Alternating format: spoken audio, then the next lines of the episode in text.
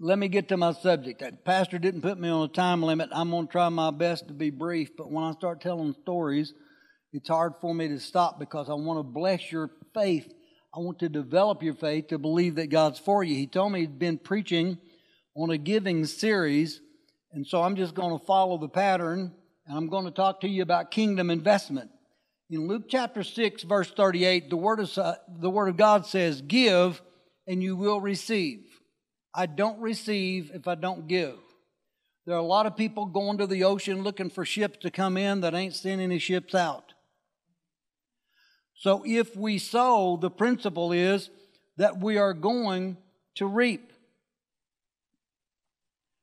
He goes on to say, "Given it shall be given to you, good measure, pressed down, shaken together, and running over," that's abundance, "will be put into your lap," will be put into your lap. It means you don't go chasing it. How many of you know that in the kingdom of God, there are blessings that God has that you're not going to have to pursue? The key is in releasing. You know why people don't give? People don't give because they don't believe they serve a God big enough to replace what they turn loose of.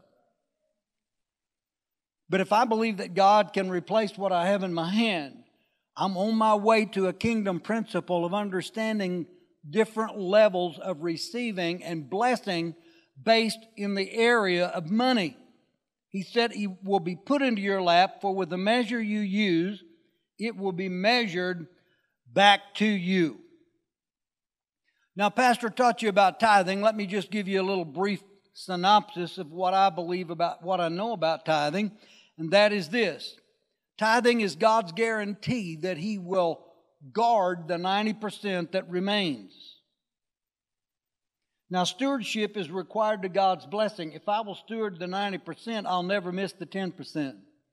You got to understand that because you're a tither doesn't mean you're a giver. Tithing is not giving. Tithing is showing honor to the God who owns it all. So to dishonor God, I don't tithe. It's an insult to God. I can do it without you. So tithing is God's guarantee that His blessing, it's the only time in the Bible that God ever puts us in the ability to say, He said, "Prove me, test me if I won't do it." For years I offered people their tithe back. If you'll tithe for three months, I will give you your money back, every penny of it, if God has not made a difference in your finances in three months. So I'm not going to preach a message your pastor's already preached. Second one is now I begin to give. Anything that is above my tithing, I suddenly become a giver. And I want to show you some benefits of this thing called alms. It's called giving to the poor. I see stuff back here that you've got that tells me that this church is not interested in just staying inside the walls of the church, but we care about people that are hurting outside the wall, and you brought stuff to give to people over Thanksgiving. Let me tell you what God is going to do for you that you probably never stop to consider when it comes to alms. In Second Corinthians chapter nine, verse seven, the Word says, "God loves a cheerful giver." Have you ever seen people give that hated it? Have you ever given when you didn't want to? I have. I was forced into it. I didn't want to give, and I gave. I didn't get one thing from God for that because I didn't give it cheerfully. God wants what we release to be done not by force, but because we love somebody else more than we love ourselves. That's what almsgiving is, and here is God's guarantee. It is in Proverbs eighteen, verse seventeen, it says this, "Whoever is generous to the poor lends to the Lord, and He will repay him for his deed."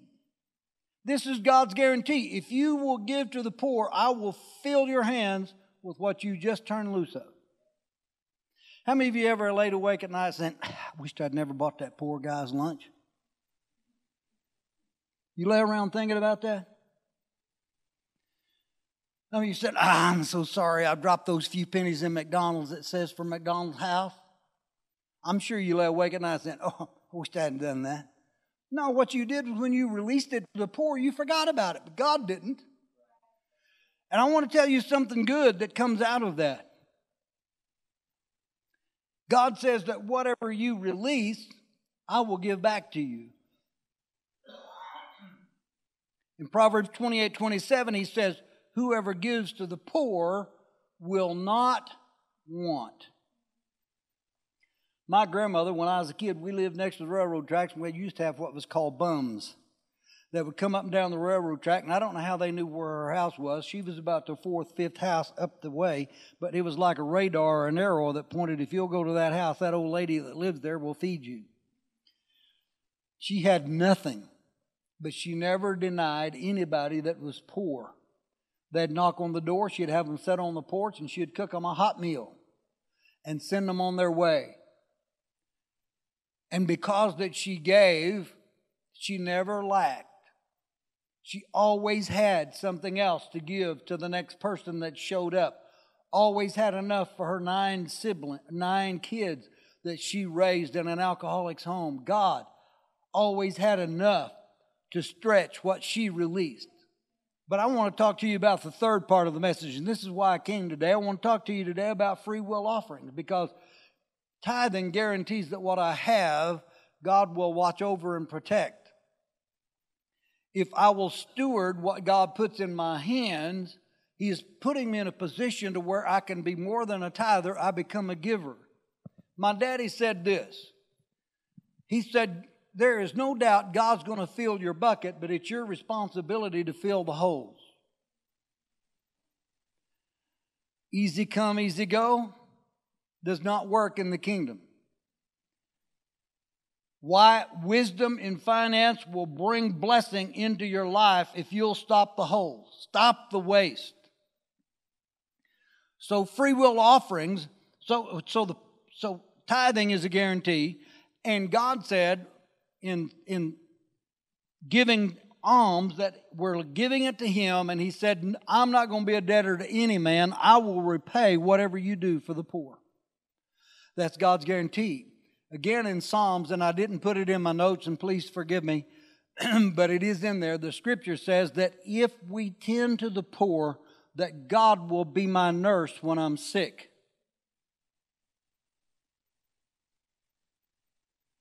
That's a pretty good nurse.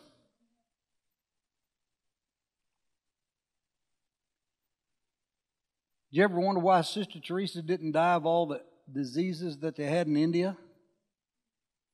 She cared for the poor, gave them decent burials. I visited one of her healing houses or places of death, and they would come around and people that were just skin and bones, and say, and I asked the question, why, why do they do this? And said, Sister Teresa believes that every person should die with dignity.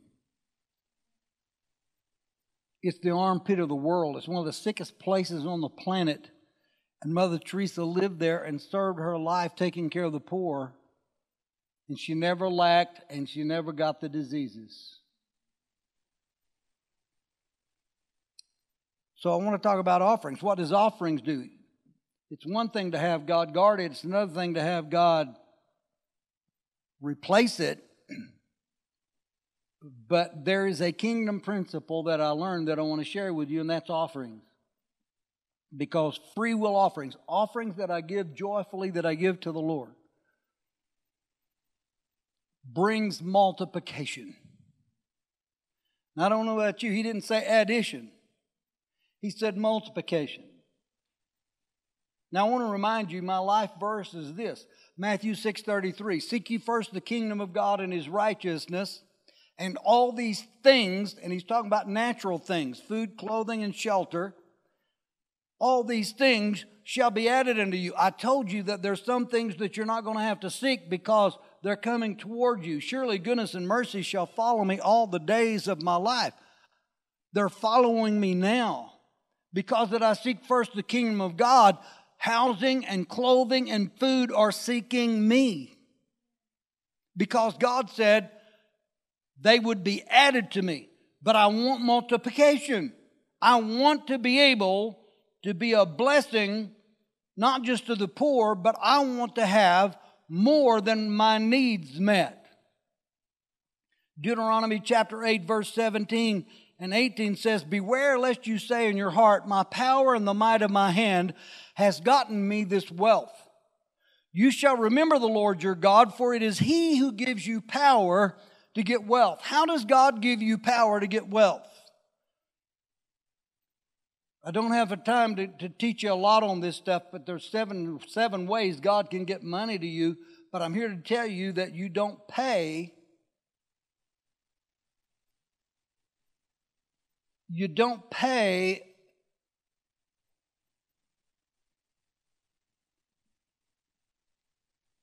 My mind's racing. You don't play, you don't pay someone who is a cashier what you pay a brain surgeon. What's the difference? The difference is because of what they know. You are paid for what you know. The Bible says wisdom will always have wealth. And I just want to tell you that it is God who gives you power to gain wealth. Now, never sow without expecting a harvest. So when we're giving a free will offering, we're sowing so that we can schedule a harvest. I bought into this when I was when I was a teenager. Before I got into the ministry, I was I was giving whatever money I had to different missions works. I was giving it to different ministers that would come. I would help people that I felt like needed help in my limited ways. When, I, when my wife and I gave one thousand dollars to this building, it wasn't because God was trying to get you out of debt. That's part of the reason why we gave, but we invested because we are believing that God is going to help us with other areas of ministry. Not for our own consumption, but for the kingdom of God. So we sowed here, believing that there's a harvest that's going to be out there. I've always been an early investor in people. I'm going to talk to you about investing in people three or four different ways. Talking about kingdom investments. Early investor in people. I had a girl in my church that, that writes tremendous worship songs. And I saw God's hand on her life, and I was the first person to come to her, and I said, I want to give you money toward your first album to get this album out because I believe that God's blessing is on your music. When a young student says, I want to go on a missions trip, I was the first one to go to that mission student and say, I want to help you make your trip. I'm investing in them before anybody. I like to be a first investor. I don't like to sow after somebody else has sowed here. I was the first here. Hallelujah. Praise God. I was laying in my bed. We had reached a young man by the name of Dan. He had come to S U B B to go to college, and the only reason he came was so he'd have a place to sleep and food to eat. He wasn't there for an education. He started coming to our church. He was legally blind, which means he could not drive. He gets saved. He gets baptized in the Holy Spirit. He becomes family in our church family. And I and, and God said to me, when Dan came to me and said, God has called me to preach, knowing his condition, I said, I've, I've, I, we've got to do something to help him. And God said, no, you're going to help him. He said, I want you to pay for his first year of education. You got to understand something. If you know my son Jason, he has married an eighteen-year-old kid. He is does not have a job. He's washing cars. He's going to school at Central Bible College. And she's working at a at a bank. And they're just skimming it. They're just getting by week by week. And God's telling me to pay for another kid in my church's first year of education. And my son don't have any money. And I'm, I, I can't help him because God told me, you help Dan.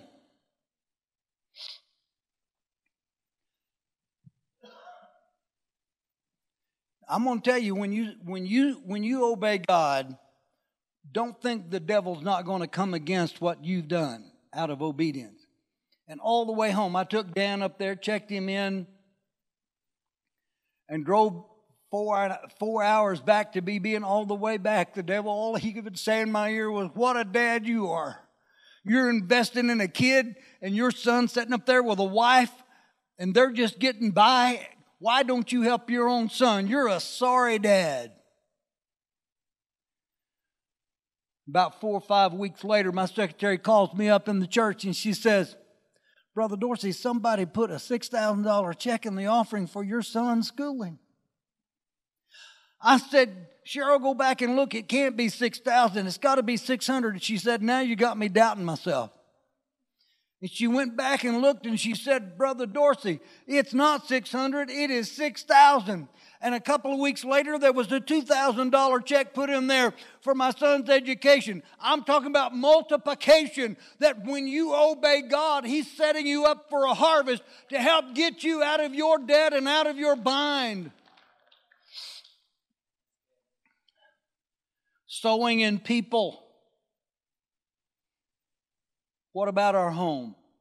I was forty-five years old before I ever made a payment on a house. By the way, let me give you a definition for debt. Debt is paying for the right to pretend you own something you don't own. Sorry.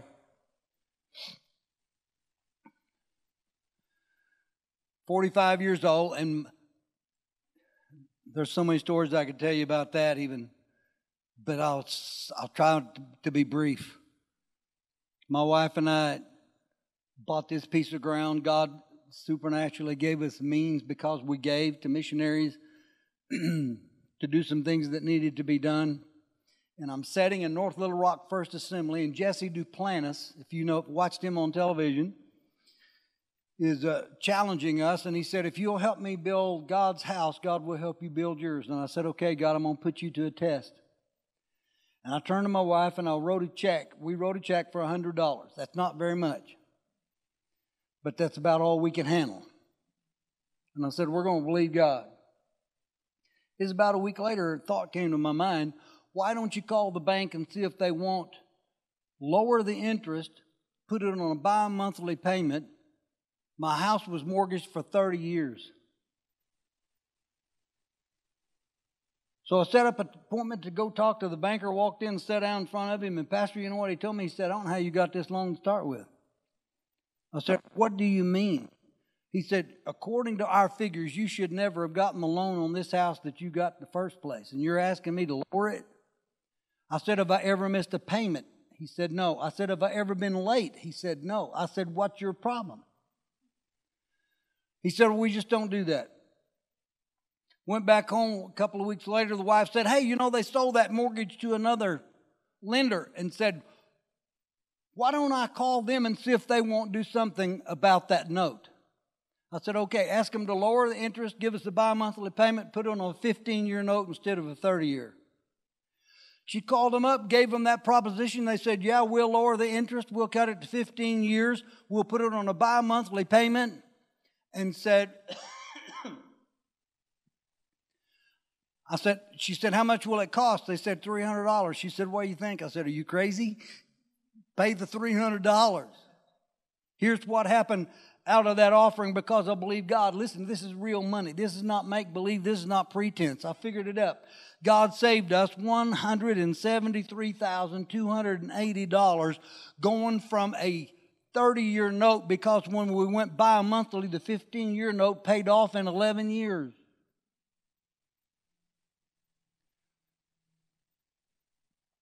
You help me build your house, my house, I'll help you build yours. What was God doing? God was saying, "I'm getting ready to help you get into something you've never been in in your life. If you'll just trust me, if you'll believe that I'm a God that's for you, I will show you wisdom that you don't even have. I'm not, an, I'm not a financier. I'm not smart in those areas. But God has allowed me to stumble and stagger and fall into so many blessings because I understand a principle. That if I sow, multiplication takes place only after I've tithed, tithed and given to the poor."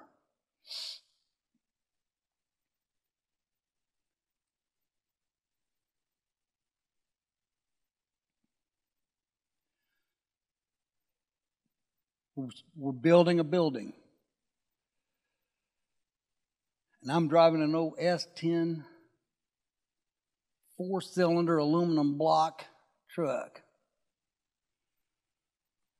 And I said, "God, I need a new truck, but I'm going to give that new truck to you. I'm going to make payments that I'd be making on a truck, and I'm going to put it in the building fund. And so we started making that payment. Remember, the, the devil's going to challenge your faith. And about six months, eight months into that assignment, my son and I are sitting on the side of the road with a broke-down block that had blowed up. And I got out of that car, and my son and I started walking toward the exit, and I said, "Devil, if I have to walk to church, I'm going to keep giving God what I told him I'd give him." Replaced that engine. It was ready to blow up. It happened to be the twentieth year that we was pastoring that church. And on a day about like today, about this time of the year, we're having a burger fry after church. And pulling around behind the parsonage was a brand new Chevrolet four-wheel drive truck that they pulled up and said, "This is Pastor Appreciation Day for you, Pastor." Here's the word, though. As long as we owed money on that building, we never stopped making a truck payment. And God gave me a truck anyway. Well, pardon me for being so blessed. Y'all are looking at me like, I'm not bragging about Glenn Dorsey. I'm trying to teach you a principle that when you sow, there will be multiplication.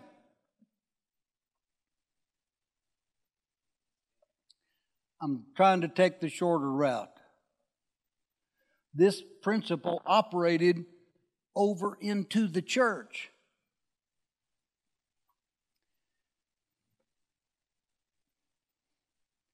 Once a year, we had what we called a fast day, and we would come to church at nine o'clock on Sunday morning, have Sunday school and church, and not go home till six o'clock.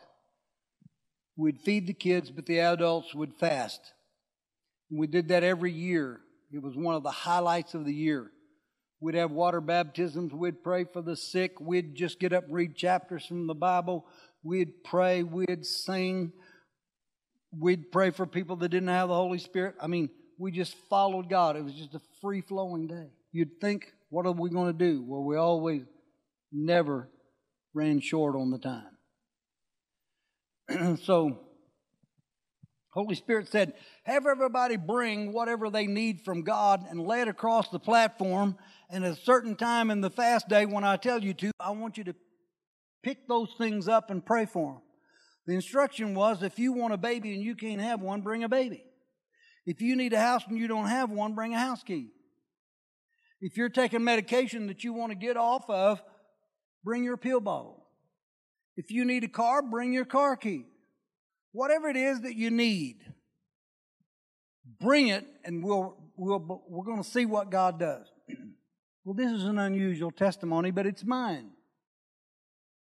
Talking about the church practicing this principle. So, I'm walking along there, and I pick up these car keys and just start burning with the anointing on me.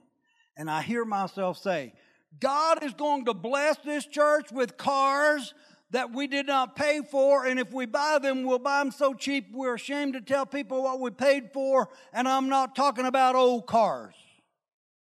And just kept going.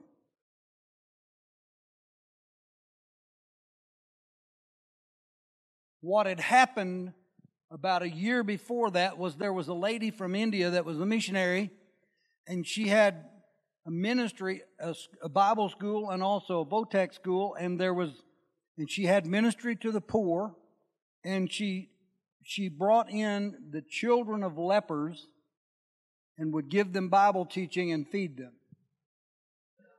And when she came, while she's talking, the Holy Spirit said, "Have your church buy her a van." Well, we'd never done anything like that. Just so happened we did have enough money that day. Would you open that bottle for me, the one on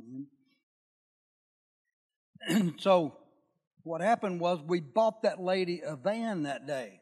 Thank you, Pastor. We brought her, bought her a van, forgot about it. A year later, that word comes on me. And within a week, testimony started coming into the church. Now, this has been probably now over, how long, Mom? Ten years? I stopped counting at twenty-nine cars. You have to understand that I pastored a church where the average income was nineteen thousand dollars a person. Was not a wealthy church. Church of about three hundred people or better. And we started getting cars, and I said, this is embarrassing. If people walked up to me and said, Pastor, what God's doing in your church? I'd like to say, well, we had one hundred saved last year. But my testimony is God's given us cars. That sounds carnal. But how would you feel if you was one of one of the recipients that worked in Little Rock, driving back and forth, commuting every day, racking up miles on a car just so you could go buy another one at the end of four years, to have a car given to you?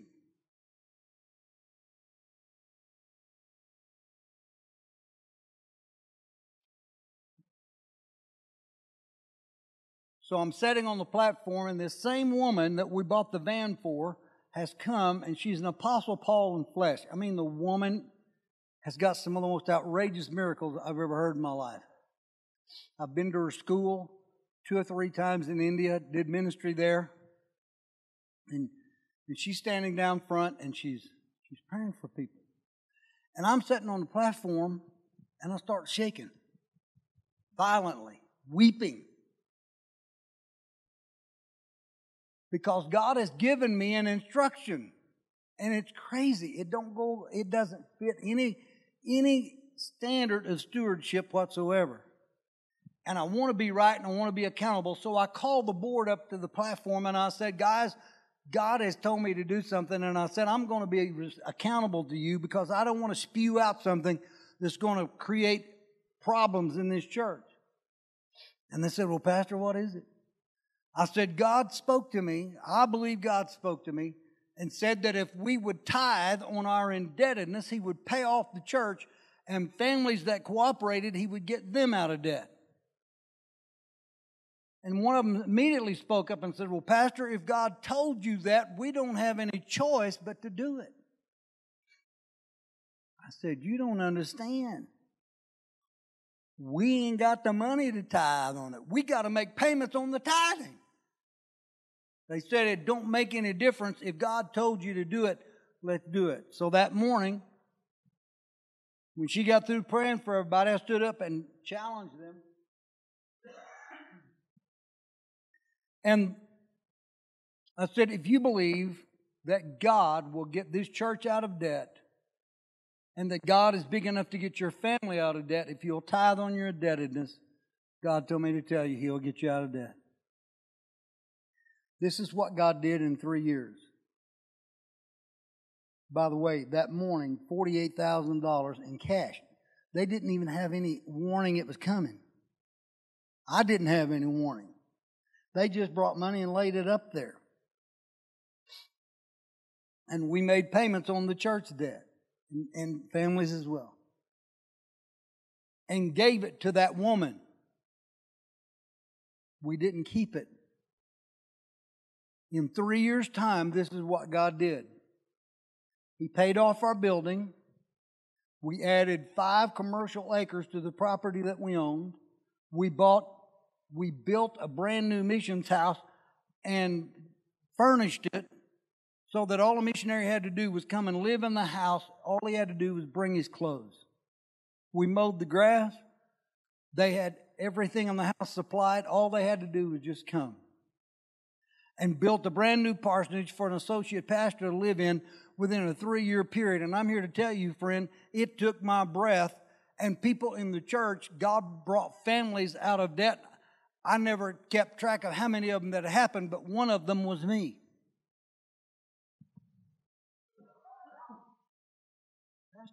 The longer I talk, the quieter they get. I notice they think, man, he's just going on and on. I'm, I'm telling you what God has taught me over a lifetime. You can walk on it. You can say God did it for him, but he won't do it for me. If you do, you got a wrong concept of God because the Word says he's not a respecter of person. I'm challenging you to trust God. Start small. You don't have to start big. Trust Him. Just do something systematically. Sacrificially do it when God tells you to do it. Don't just do it out of stupidity. Give when God stirs you to give. But understand that when God stirs you to give, that He's setting up a harvest of blessing to take care. Here's what I've done. Through the years, I had an investment in, uh, what was it we had money in, Mom? I think it was Lincoln or somebody, and they had invested our money and whatever, and it was in there for fifteen years. And after fifteen years, years of them using my money, Pastor, it came out even. And I said, okay, God, here's what I'm going to do. I'm going to start putting my money in the kingdom of God and see what kind of dividends you pay. Never even thought of it. Until later, the Word of God came to me, at least in two places in your New Testament, in the four Gospels, that says that whenever anyone gives, He said, I will return to you thirty, sixty, and a hundredfold. And I stand before you today to tell you with reckless abandon that God owes me nothing. And to tell you that God has blessed me more than I deserve.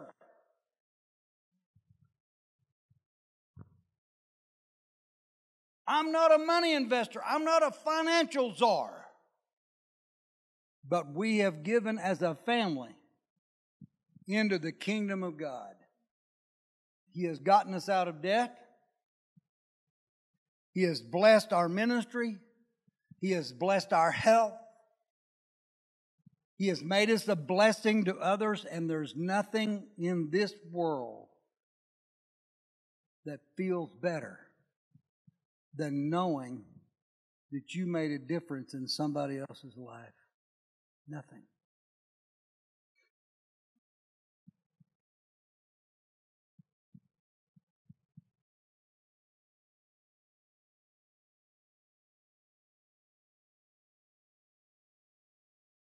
Something changed in my ministry in that thirty-three years, and with this I'm done.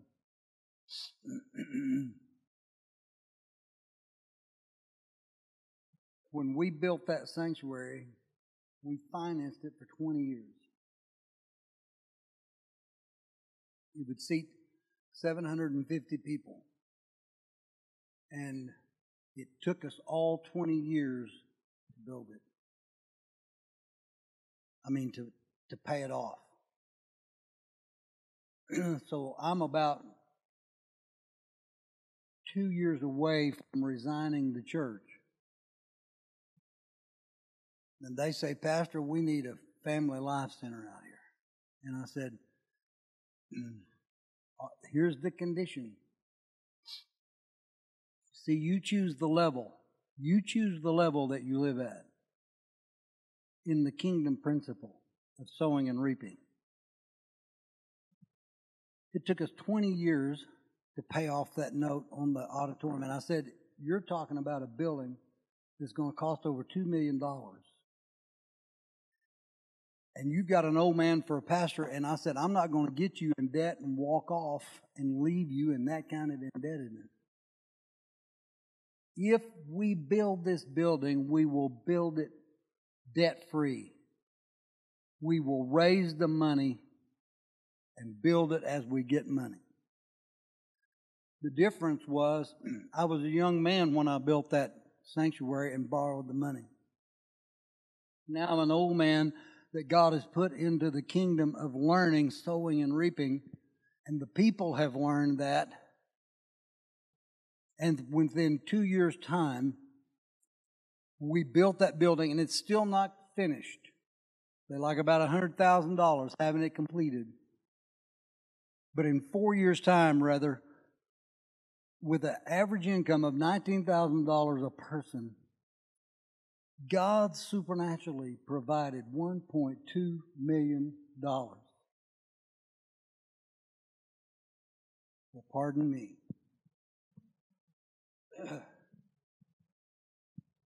That's my story, and I'm sticking to it. How big is your God? How big are you going to allow Him to be? Do you want to know how I know that God exists? One of the greatest ways that I know that God exists is that when I give and He gives back. It's when I sow and He multiplies, not just adds to me. One of the ways that I know is I don't ask God for money, I give to get money. So I'm challenging you today to change your concept of God. God is not against you, God is for you. And already this pastor has taught you the importance of tithing and blessing the poor. And it's always going to come back to you. But God brought me by here today to encourage you to believe Him. That regardless of what your family tells you, there is blessing and there are rooms that God has for you to walk into that has your name on it. That depends on one thing. Do you love to give? Because the key to the kingdom is love. And He said, one of two things happens. You will either love mammon, which is money, or you will love God. You will love one and despise the other. When you start talking about money, most people start thinking, ah, it's all preachers ever talk about money. I'm not talking about it. I'm not talking about somebody else's story.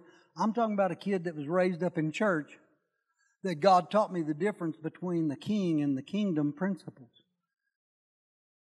That if I will follow the principles of the kingdom, blessings will follow because God says, I want to bless you and not curse you.